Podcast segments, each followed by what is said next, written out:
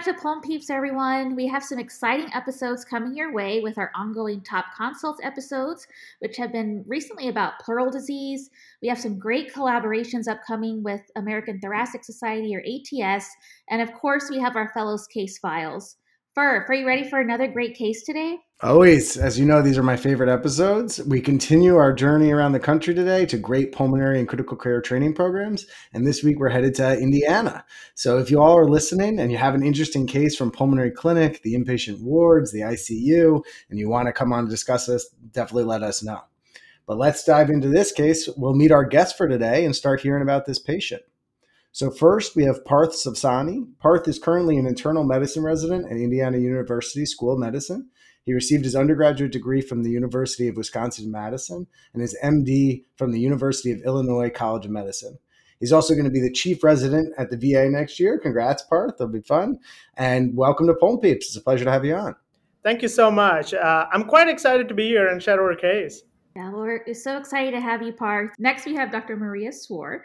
Uh, Maria is a pulmonary and critical care fellow at Indiana University School of Medicine, and she's additionally um, pursuing her MPH. Maria, I'm not sure how you have time to do that all, but she um, received her MD from Indiana University, and she completed her internal medicine residency at St. Louis University, where she was also a chief resident. Her work focuses in global health to improve care for sepsis patients in low resource settings, and it's such a pleasure and honor to have you on the show today, Maria. Thanks. I'm excited to be here. Yeah, I'm excited to have you. And finally, we're joined by Laura Hinkle. Laura is an Indiana University diehard. Looks like you've been there since you got your MD, residency, fellowship. She's now an assistant professor and she's the associate program director for the Pulmonary and Critical Care Medicine Fellowship, and actually taking over on July 1 as the program director. So good luck. I'm sure your email is about to explode from an already very large size. Uh, she's a dedicated educator and is the key clinical educator for pulmonary and critical care and the director of the clinical transitions curriculum uh, at Indiana. Additionally, she is working on a master's degree in education through the University of Cincinnati. Thank you so much for coming on the show today, Laura. Thank you so much for inviting me and the rest of the crew here. I have really enjoyed listening to the Pulm Peeps case files and excited to be part of one of these episodes. Oh, thank you so much, and we're we couldn't be um, more excited to have uh, the three of you on today. And before we get um, into our case, uh, we do our general disclaimer. So, just as a reminder, this podcast is not meant to be used for medical advice, and the views we express today do not necessarily reflect the opinions or policies of our respective employers. The case we will present today is um, definitely HIPAA compliant, and some details may have been changed to protect the privacy of our patient. I think with that, we're ready to go. So, Parth, why don't we get started and tell us about the patient that we're meeting? All right. Uh, so this happens to be one of the patients who I admitted during uh, one of my ICU nights at our university hospital. So he is a 62 year old male who presented from an outside hospital initially. Uh, he he presented at the hospital with fatigue and lethargy, which was worsening over the past one week. And three days prior to the present, uh, presentation at the other hospital, he started having increasing dyspnea and weakness, and almost had a fall. And the fall was one of the primary concerns that led the family to be more uh, worried about what's going on and ended up presenting him or bringing him to the hospital. And while en route, interestingly, uh, while they were coming to the hospital, he started becoming more uh, dysarthric and we had the slurring of speech eventually. So, um, interestingly, in addition to all these things going on, the family was quite um, anchoring on the fact that he had eaten some expired peanut butter, which was uh, recalled at that time for salmonella. And the family was uh, uh, pretty concerned that this could have been the whole reason why he was acting or the way he was uh, presenting. And kind of to summarize his review of systems, so it was pretty much significant for fevers, chills, fatigue, uh, some progressive dyspnea, some mild lower extremity edema in the ankles, he also had some diarrhea, some myalgias, and the new worsening, acute worsening of this uh, slurred speech that while coming to the outside hospital. So that's how we initially presented at the other hospital, and that's kind of the summary of this patient. That's so great, Par. Thank you for that detailed summary for us, and definitely some some symptoms that are concerning and think really interesting history, as you mentioned, with recalled food and expired peanut butter. Fur, have you ever had anything like that before? Yeah, I have. Uh, Parth, I love that you said, you know, um, the family was anchoring. You know, I, I mean, a big part of diagnostic reasoning in the ICU is confronting the biases that come in. This is a huge piece of history. This could be the linchpin of history. At the same time, we need to confront that once you have a unique piece of history like that, you may have anchoring bias. So we're going to consider it, but you know, we don't want to um, uh, to hone in on it and let it obscure from other diagnoses that the patient could have. That being said, it is really important when you have stuff like this to know what resources you have in the ICU. And they're basically unlimited, right? When you have a very sick patient. So you can call your local Department of Health. You can call your local infectious control at the hospital first, who can often, often give you some guidance. You can also call the CDC. I recently had a patient where we're concerned about botulism, and the CDC flew in a botulism antitoxin, right? So you can, there's always these resources. I think the coolest story I've had of this was a, a patient who was bit by a snake. She was pregnant. She got bit by a snake. Her husband killed the snake and brought it to the hospital. And we called the local zoo who identified it and helped us come up with an antivenom. And you'd be surprised how willing people are to help when you're in the ICU. So if you have an interesting exposure like this, it's great to get people on the phone. And then always a plug for if someone has had an intoxication you don't know about, I think poison control is like my favorite resource to always call in the ICU. So Department of Health, CDC, poison control, reach out if you have concerns.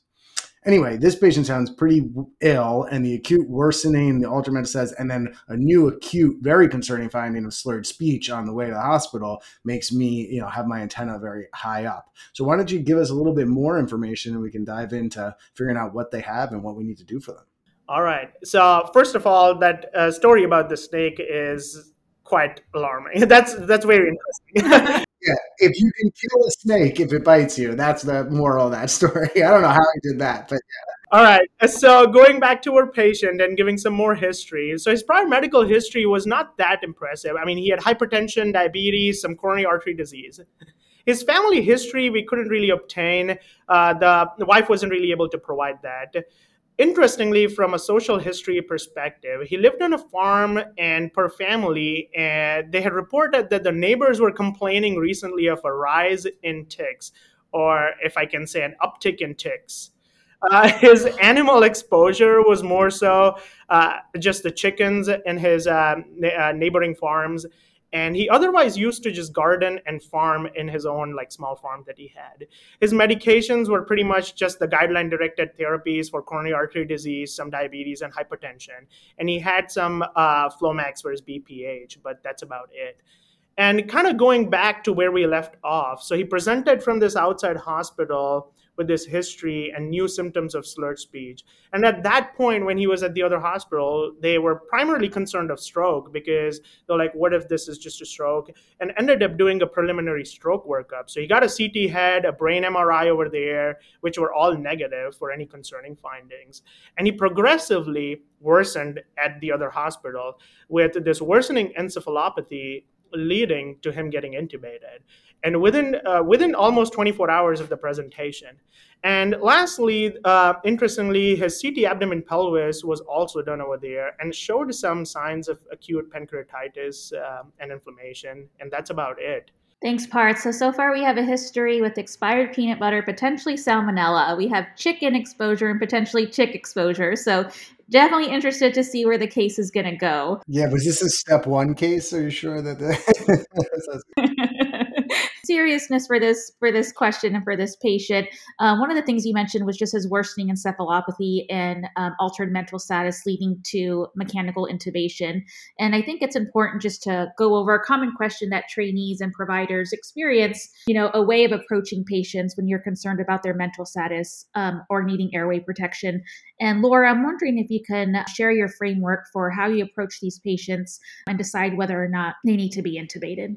Yeah, of course. That is a great question. And I think it's really easy when the person in front of you is completely unresponsive, you're sternal rubbing them, not getting anything. But we've all been in those situations when it's less black and white. And I know in our ICU, we have a ton of liver patients in our hospital. And we've all been called to evaluate these patients on the floor. They have hepatic encephalopathy and they kind of fall into that gray zone of are they protecting their airway or are they not? So, one of the things I look for when assessing airway protection is how well the patient can phonate, how well they can speak. and then whether they can actually swallow their secretions. If they're able to talk to me, even if what they say doesn't really make a whole lot of sense, but they're able to clearly say some words, that gives me some reassurance that they're probably protecting their airway reasonably well. If they're not able to phonate, and the nurse has that towel tucked up under their chin to catch all of the oral secretions, that's pretty much a sure sign that they are not protecting their airway, and we should probably break out that intubation box and go ahead and get them intubated for airway protection. Um, interestingly, I know all of us have learned check the gag reflex, shove the yankauer way down their throat, but really, phonation and the ability to manage oral secretions is probably a more reliable indicator than the presence or absence of a gag reflex when you're trying to assess somebody's ability to protect their airway. There are a lot of normal adults with no gag reflex at all which probably explains how we have those mystery patients in our ICUs who are on no sedation and completely comfortable with that endotracheal tube in place. We had one of those just last week. Um, so something else I consider when deciding whether or not to intubate these patients is also just their expected trajectory. So if I'm evaluating this patient with hepatic encephalopathy, their mental status is maybe borderline, but I can get enteral access. Serum ammonia's maybe only in the 80s. I can give them lactulose and maybe get them turned around fairly quickly. I may bring that patient to the ICU and just watch them see if we can't turn them around without subjecting them to being intubated and put on a ventilator. Flip side of that, if their ammonia is over 200, they just got banded for their variceal bleed a couple days ago, and I can't get enteral access to give them lactulose or if this is somebody who has an active ongoing GI bleed, that's somebody I would just go ahead and intubate for airway protection. Along those same lines of clinical trajectory, if this was somebody who was maybe kind of borderline and we checked the blood gas and they were hypercarbic and had a respiratory acidosis, that would be something else for me. I would just go ahead and intubate them because those are not the patients you want to put on non invasive positive pressure ventilation. Yeah, absolutely. So many good pearls there. I love the clinical trajectory. It's like if you know, look, we're going to do a lot of stuff right now. This patient's going to end up intubated. Might as well take control of the situation. These are great pearls. So we now end up with our patient who's had this interesting history and his pretty acute presentation uh, with a negative neuro workup so far, who's intubated for airway protection and altered mental status. So, Maria, I know you were involved in this patient's care. Uh, can you tell us what happened next? Yeah, so uh, I came in in the morning, and this guy had come in overnight. And I, you know, at a tertiary center, you get these outside re- referrals. I feel like there's a wide range of like how these patients come packaged to you. This guy was pretty much as billed, but they had done a pretty good job of stabilizing him. So when he came to us, we weren't really putting out fires so much as actually putting together a good differential and thinking about where to go. He had already been intubated, he had all of his lines the big things we were worried about when he showed up to us were progressive shock. I think he was already on two pressors at this point, and he was starting to develop a really severe oliguric AKI. So, physical exam, when we saw him, was notable for diaphoresis and some mild distress, even though he had been on the vent and was sedated. He had clonus in just the right upper extremity, but not in the other three. Uh, and he had a little bit of ankle edema and some coarse breath sounds, but he was on a vent. So take that with a grain of salt. Labs were mostly notable for a white count of only 3.6, despite everything that was going on. Uh, the differential on that wasn't very exciting. He was mildly anemic at 11.9 and thrombocytopenic at 33. Chemistry, he was hyponatremic 131 and had a bicarb of 20. And then, as I mentioned, an AKI, so BUN was 49, creatinine 3.8 from a baseline of 0.8. AST and ALT were slightly elevated at 325 and 114, but he had a normal alk phos and bili. And his ABG on 35% FiO2 and otherwise minimal vent support was 7.28, 3698. And then, as Parth mentioned, he'd had that CT chest, abdomen, pelvis at the outside hospital that showed no real clear signs of infection, but he had a little bit of pancreatic inflammation and a lipase of 78. Thanks so much, Maria, for giving that additional information. And just to summarize for those listening today, right? So it sounds like we have a gentleman in his 60s with a past medical history of hypertension, diabetes, and coronary artery disease, possible exposures to chickens and ticks, as Parth mentioned, as well as contaminated food, who's presenting with one week of progressive lethargy and altered mental status, culminating in slurred speech, who was transferred to your facility with severe encephalopathy with respiratory failure requiring intubation, multipressor shock pancytopenia with prominent thrombocytopenia, AKI, and transaminitis. So already that's a lot for us to try to put together in our minds and compartmentalize. But in these situations, I'm really thinking about managing the acute pathology and then try to figure out the underlying diagnosis, as you mentioned. Right. So it sounds like this is a distributive shock picture, but in um, as I'm sure you did, you know, I think we would all want to do our own bedside ultrasound and potentially obtain a mixed venous set, specifically if they have a central line. Regarding this patient, as far as etiology, I'm still thinking infection and sepsis, even with the negative labs so far, most things being common, but I'm going to expand my differential to include other systemic pathologies that could cause this. So, with that, I think the notable findings, such as the pancytopenia, the clonus Maria, as you mentioned, and the severe AKI, I'd be considering TTP for this patient, CNS process, such as meningitis uh, or infectious encephalitis or even an autoimmune encephalitis or, or another systemic inflammatory or malignant process. So I think still keeping it very broad, trying to you know go down uh, what we think is most likely based on his significant lab findings so far. Yeah, and Maria, I think you said it really well. Like you came in overnight and he the acute management of getting them stabilized seemed to have been done really well by great overnight management. And so now you're getting to take a step back and sort of figure out what's happening here. And and these are always the cases that I would worry about when I was a you know trainee and resident, and, and you still have concerns about. And I always tell the residents like I would make a list of diagnoses that I would get nervous about in the ICU. So like TTP was very high up there. Like looks just like sepsis. This guy could easily have it. Thrombocytopenia, AKI. I don't want to miss it because you can't treat, you have to treat it very quickly and uh, you, you don't want to have any delay in care. And so having broad testing and a broad differential, once you've taken those initial steps, stabilize the airway, you have the shock relatively under control.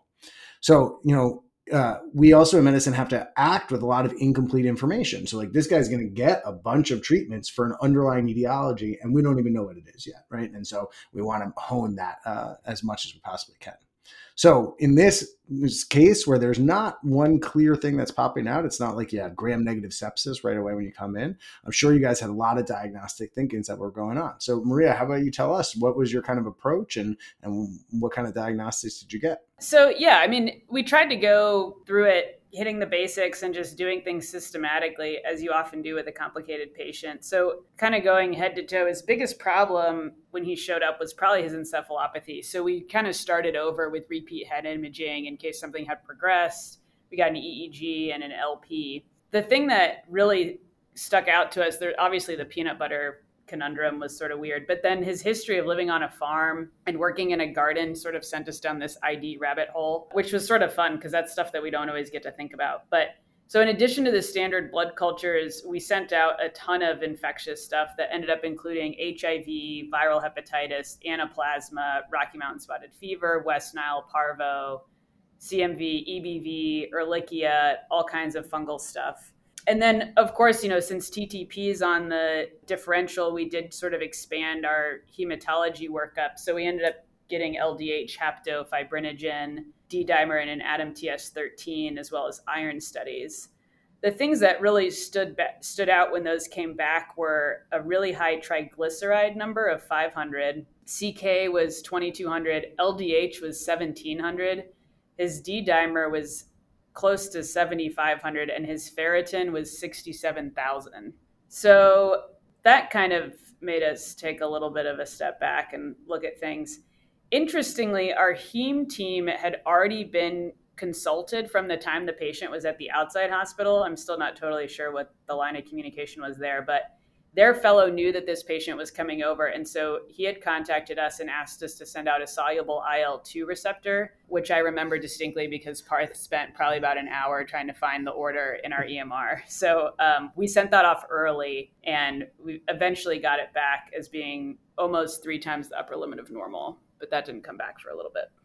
So sounds like we're gonna have a lot to discuss. I want to dive into soluble IL two and those findings. But before we go, one part of this fellow's case files that's fun is from different parts of the country, we've gotten different, you know, homegrown infectious disease. So when we were talking in Kentucky, they were talking to us about how they like, you know, you have a little histonodule for every patient who comes to home clinic.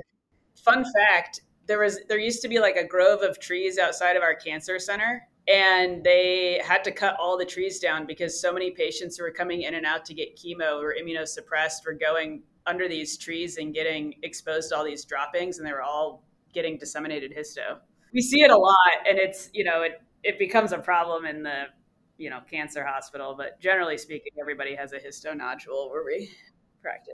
Iatrogenic histo. Um, I haven't heard of that one before. yeah, exactly yeah. And for uh, Maria, coming back to the patient, it seems like, you know, your, your ICU team um, and definitely consultant team, it seems like at least team and ID were involved and you really did a, a super thoughtful approach. And as Furf mentioned, we'll get into some of the more lab findings just a minute. You can never be wrong going with a broad workup um, for these patients. But Laura, as Furf mentioned, you know, we're also left with empiric treatment at this point. And I think we're comfortable managing the shock and the end organ failure. But how do you think about empiric treatment for the possible underlying etiologies that could be explaining his presentation.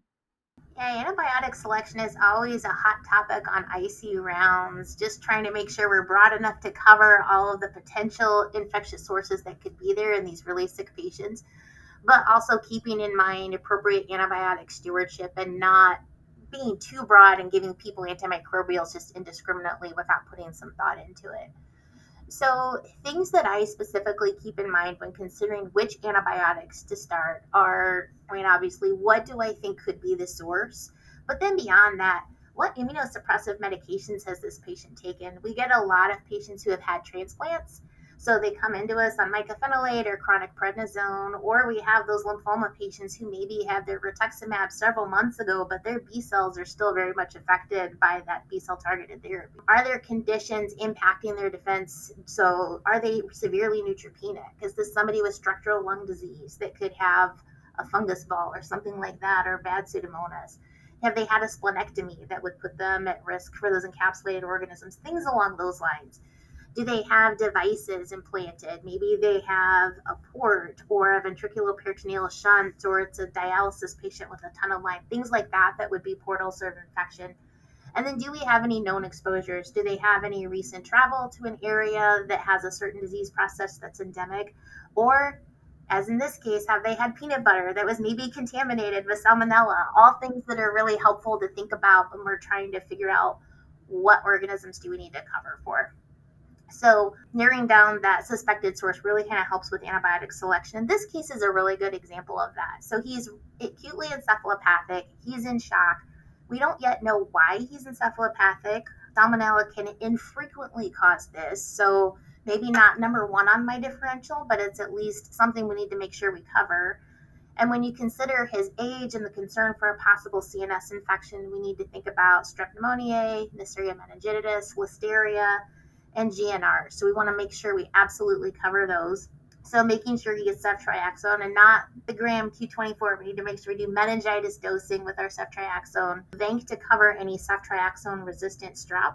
And then the ampicillin to cover the listeria are all super important, and that's why those were chosen.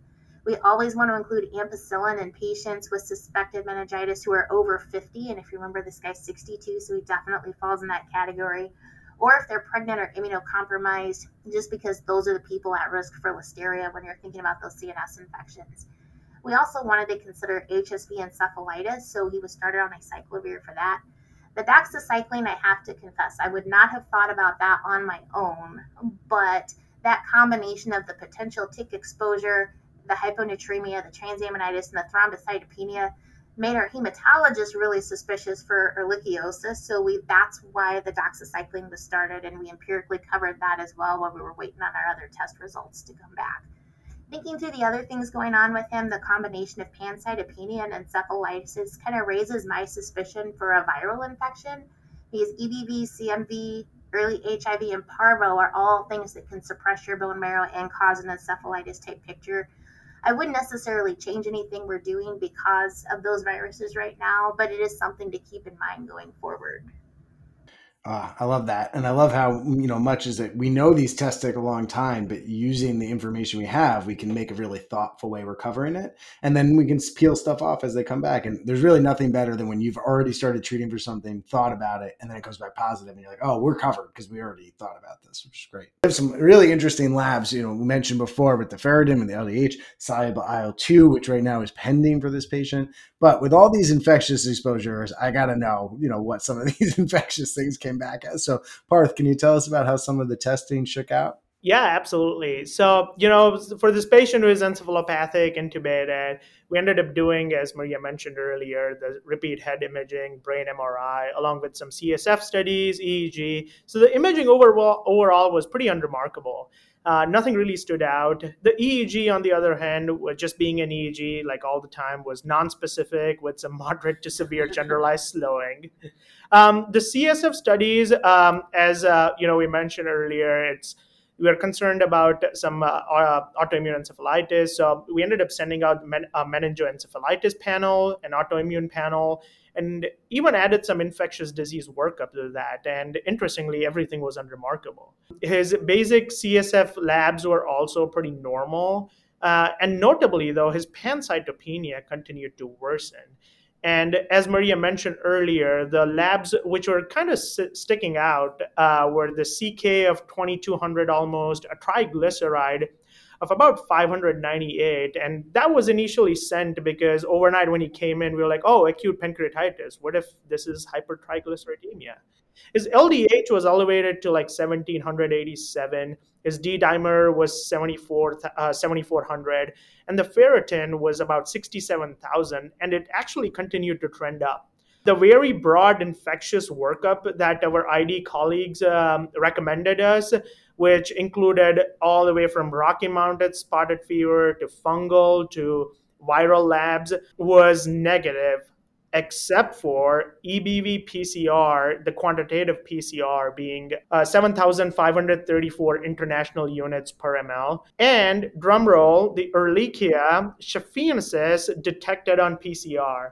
And I think I must add to this that our hematologists were quite anchored on this Ehrlichia. I think because one of our uh, one of the attendings had actually seen a case about a month or two earlier of Ehrlichia, and they were like, well, we should also send that, especially with this tick exposure. And lo and behold, it came back positive. Well, Parth, I haven't seen Ehrlichia in uh, definitely a long time, and, and not super common. And depending on where you practice, you may never see it. But it seems it seems like at least in the last month, um, Indiana has seen at least two cases of it. But I'm I'm sure Parth that you dug into ehrlichiosis and learned a lot about it, and I'm hoping that you can share that with those listening today. Absolutely. So. Um, yeah, Ehrlichia is also referred to as uh, human monocytic ehrlichiosis. Uh, it's caused by this um, intracellular gram-negative species of Rickettsia bacteria. It's primarily endemic to the southeastern, south central, and mid Atlantic regions of the US. And when I say primarily endemic, it's like about 11 uh, cases per million. The primary vector for this is the infamous uh, Lone Star tick and it's primarily uh, it primarily resides in the white-tailed deer, which is the reservoir for this tick. Uh, interestingly, though, there are cases of Ehrlichia being transmitted via blood transfusions. The patients generally present with some non-specific symptoms quite often, as was the case in our patient. They have fever, some malaise, headache, and chills, along with some GI symptoms. And as we, re- as you recall, like our patient had some fever, some malaise, also diarrhea was there. And they sometimes, patients with ehrlichiosis uh, also present with a rash, and often that uh, shows up about five days after the initial onset of fevers. And only 20% of these patients have neurologic symptoms. And the lab findings are primarily leukopenia, thrombocytopenia, and some elevated LFTs. And as far as diagnosing ehrlichiosis goes, it's through PCR, serology, or a blood smear. If you are, if you have a microscope handy, you could uh, find some morulae in the monocytes. And the treatment, like most of the tick-borne illnesses, is doxycycline. And lastly, the fatality for ehrlichiosis is about 3%. So I think early treatment is quite important in the case of ehrlichiosis. Yeah, and it sounds like in this case it was great. You had early treatment because somebody was suspicious about it up front. So you know, uh, kudos to that person. You know, and I think that's just a very cool aspect of this case is that uh, lots of exposures. This was even a new one, and uh, and and you can have the coverage right when they got to your ICU there are still some questions, right, uh, this case because there are still some odd features here, right? And so, you know, when you have a very sick patient like this, you sort of hone in on the most atypical features. You know, so one, we have this EBV PCR. These are always tricky, right? Like this is not that atypical. We see sometimes EBV PCRs coming back in the ICU. in certain populations, they can really make us think about lymphomas. So, like your post transplant populations, we can think about whether or not they have PTLD. Uh, we also think about acute EBV infection in patients who have symptoms like mononucleosis. So the, those are rarely these really septic ICU patients. And then we start raising the specter of uh, HLH, right, or hemophagocytic lymphohistiocytosis, because we know EBV is one of the most common triggers for that. And then you mentioned the hyperferritinemia, right? And so hyperferritinemia is another thing that we see commonly in the ICU. Um, most of the time, it's secondary to just inflammatory diseases. You know, you can get a transferrin saturation, and first make sure it's not from iron overload, because patients who just have hemochromatosis or lots of transfusions can have a high one. But then the higher the ferritin gets, and the more it's climbing, the more that secondary diseases like sepsis and secondary to infection start going down on the differential, and diseases like HLH, Still's disease, macrophage activation syndrome start going up on the differential. They're all still rare. So the overall is that they're still going to be rare, but there's some we have to consider. Um, and then, Maria, you mentioned the soluble IL 2. So uh, it sounds like people were thinking about HLH. And I'm just curious if you can tell us a little bit more about it and when we should suspect it. Yeah, so I think what tipped off the hematologist was the ferritin of 67,000. HLH to me has always been one of those things that, like, as an intern, you hear about it, and then every single time you see a high ferritin, you freak out, and then the heme fellows are really kind of annoyed with you.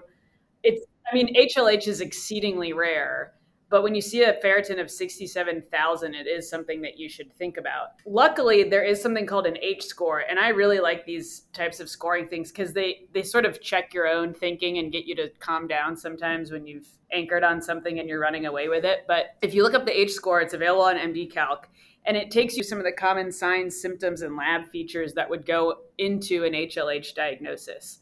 So the score is based on immunosuppression, body temperature, presence of organomegaly, cytopenias, that ferritin, triglycerides, fibrinogen, AST, and a bone marrow biopsy. So our patient, when we calculated everything without the bone marrow biopsy, he had a score of 200, which was an 80 to 88% probability of HLH.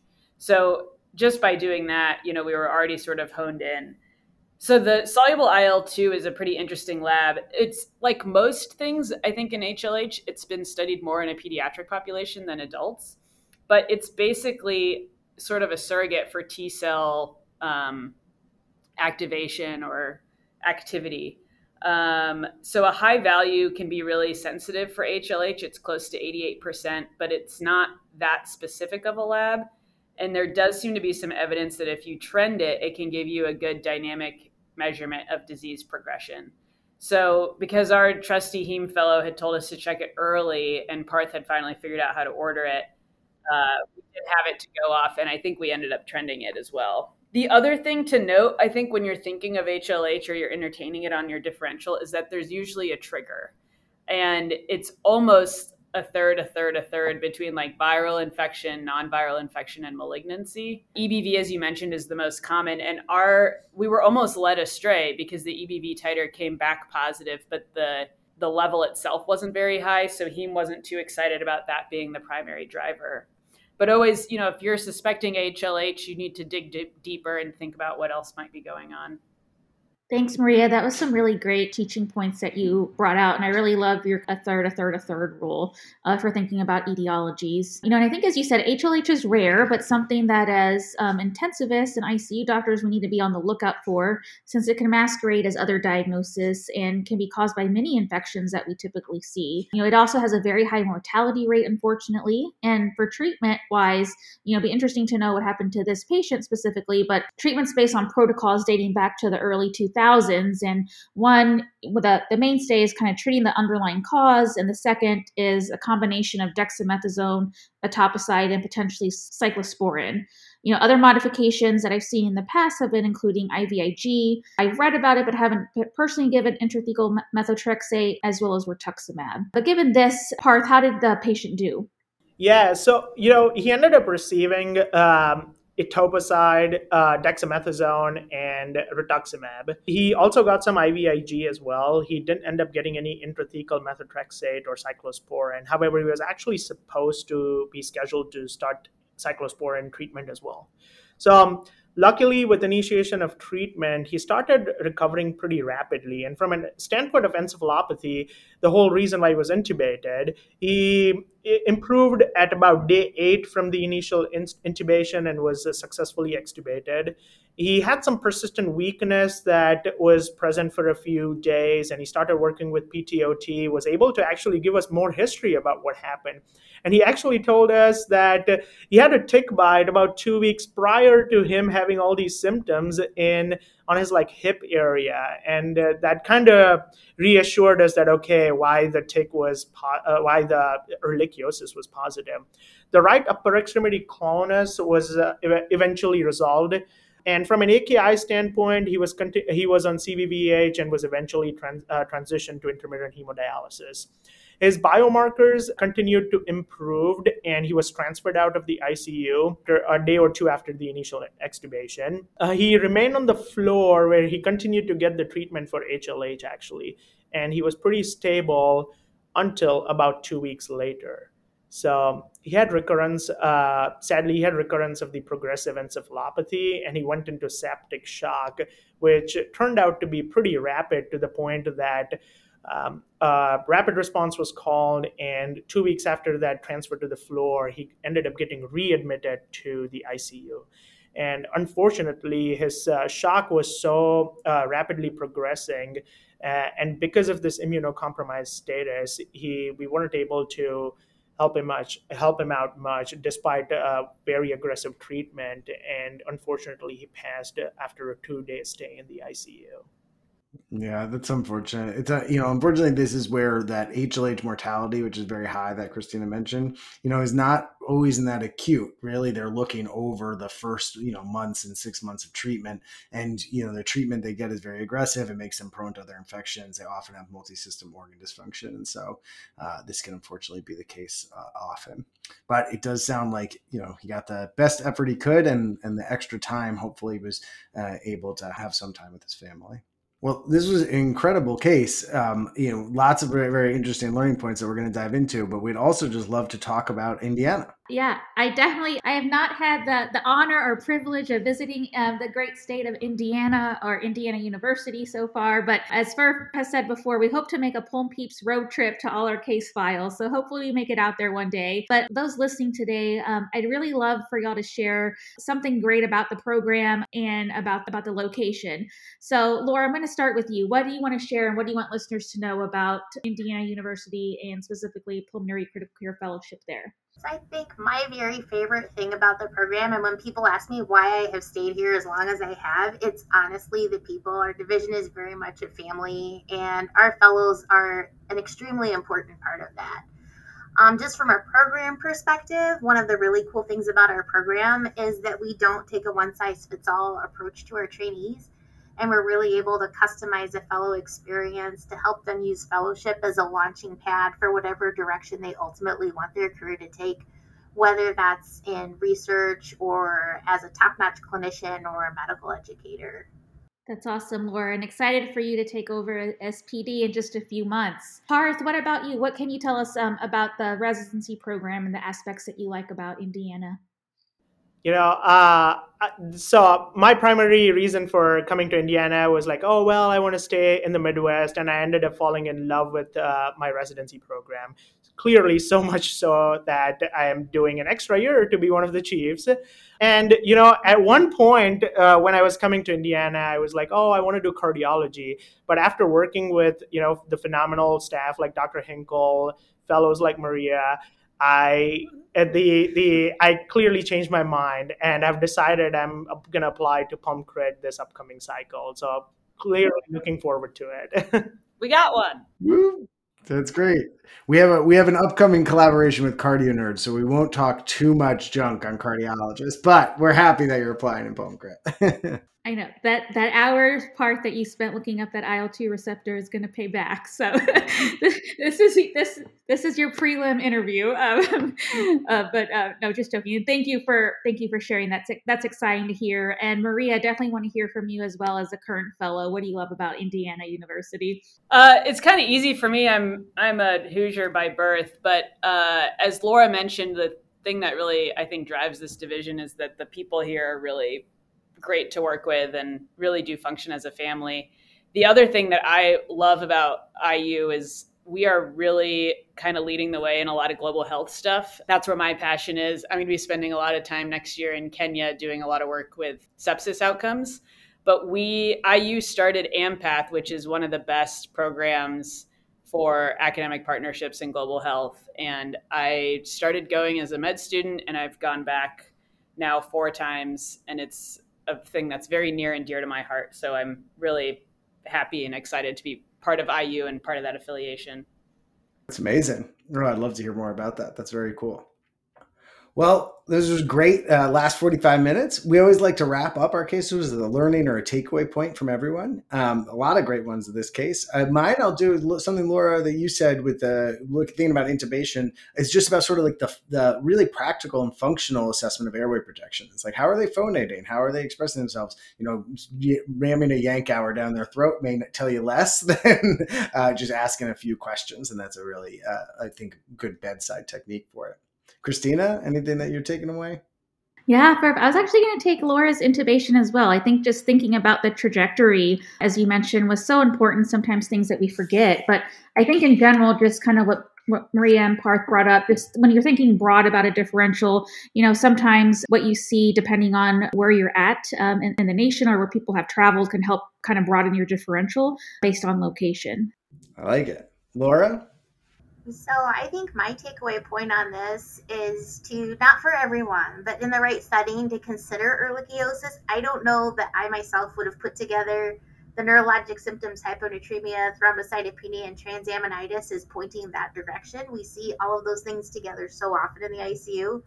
But I think my takeaway is to at least um, do a little bit digging when I'm doing my history and just ask any tick exposures, and just just because that could potentially change what I cover up front and alter my empiric antibiotics. Yeah, absolutely. I'm going to take that one as well for sure. Parth? Yeah, so you know, uh, from a resident standpoint, I think the big thing I want uh, other residents and including several of my colleagues and all of us to take is that not to fixate and anchor on a diagnosis, as should as it should be in most of the cases, and how you know getting a thorough history is pretty important. Like clearly in this patient, getting a social history would have it was important in order to uh, understand that oh there was some tick exposure. And then lastly, uh, you know, as residents, we are always like quite often first people to like start chart diving first thing in the morning as we come in and monitoring these immunocompromised patients closely is important. Like any red flags and getting, you know, help from your, the fellows, the attendings there to keep a close eye on these patients uh, just to prevent from, um, you know, prevent them from decompensating rapidly. Yeah, absolutely. And Maria, we'll wrap up with you.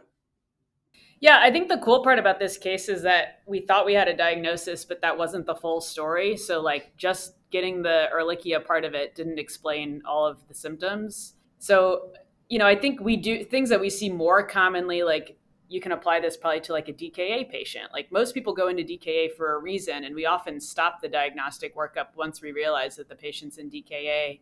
But if you don't really ask more questions and dig deeper, you could miss some stuff. So this was a cool case to just remind you that yeah, this guy had this weird tick-borne thing, but then he also developed what ended up killing him was the HLH. We didn't catch it, but um, yeah, that's not always the full story. Yeah, absolutely. I, I, think I started this episode by talking about bias, and momentum bias is my uh, most dreaded one in the ICU. It's like we know this diagnosis, we're treating it, and that's what it is, and then nobody rethinks and revisits that patient again. So that's a really great takeaway point. Well, thank you all for coming on. It was a real pleasure. Thanks everyone for listening. Join us again in two weeks for our next episode. This uh, episode was written, produced, and edited by myself and Kristina Montemayor. The music's original music by Eric Rogers, and we'll see you next time.